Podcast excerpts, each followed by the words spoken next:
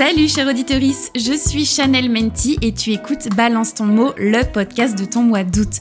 Pendant 31 jours, je vais définir 31 mots ou expressions issus du vocabulaire féministe. Et au livre sur le bretzel, je fais matcher à chaque fois une reco culturelle. Livres, séries, BD, films, musique, documentaire, de quoi occuper tes longues soirées caniculaires. Installe-toi bien confortablement sur ton transat ou ton strapontin de métro et c'est parti pour 5 minutes de féminisme à la sauce pop culture.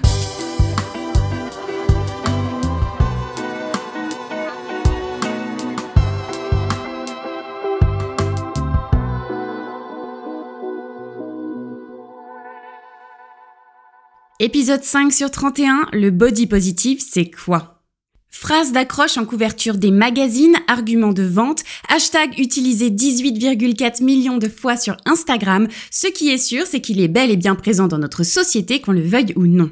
Le body positivisme, c'est un mouvement social qui prône l'acceptation de son corps, défauts inclus.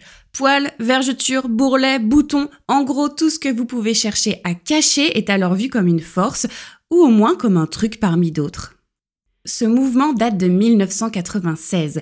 Cette année-là, Connie et Elizabeth, deux américaines, créent une association qu'elles appellent The Body Positive. Leur but, lutter contre les dictates des corps normés par la société pour apprendre à aimer son corps tel qu'il est.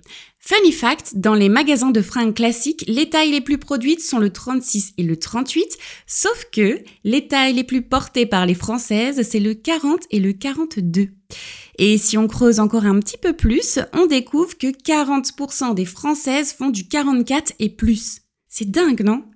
Venu tout droit des États-Unis, ce concept a pris beaucoup d'ampleur dans le monde. Des lois ont même été créées dans cette idée, comme la loi française du 1er octobre 2017, qui impose la mention photographie retouchée sur les publicités qui le sont. Il y a aussi la ville de Londres, au Royaume-Uni, qui est allée encore plus loin. Depuis 2016, les pubs susceptibles de créer chez les usagers des transports en commun des problèmes de confiance en soi liés à leur corps ont été interdites. Autant d'initiatives à encourager.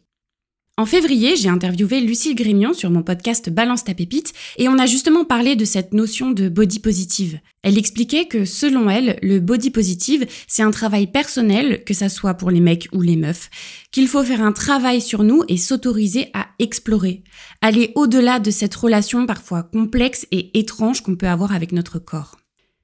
Cette fameuse déconstruction dont parle Lucille, perso, j'ai commencé à la faire suite à la lecture de Beauté fatale de Mona Cholet aux éditions La Découverte.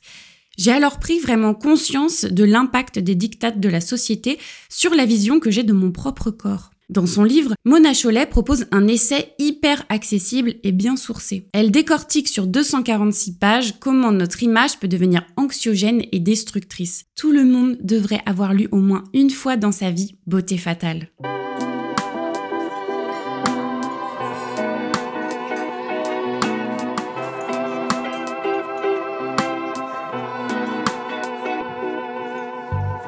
Tu entends ce message, un grand merci d'avoir écouté l'épisode jusqu'au bout. Pour soutenir ce podcast, laisse 5 étoiles et un commentaire sur l'application que tu utilises. Ça va vraiment aider l'émission à se faire connaître. En attendant le prochain épisode, rejoins-moi sur Instagram ou TikTok à Chanel Menti. Ce podcast est produit par Les Petits Points, vignette par Eski, générique par Nathan Guéant. À demain pour le prochain épisode de Balance ton mot. J'ai hâte!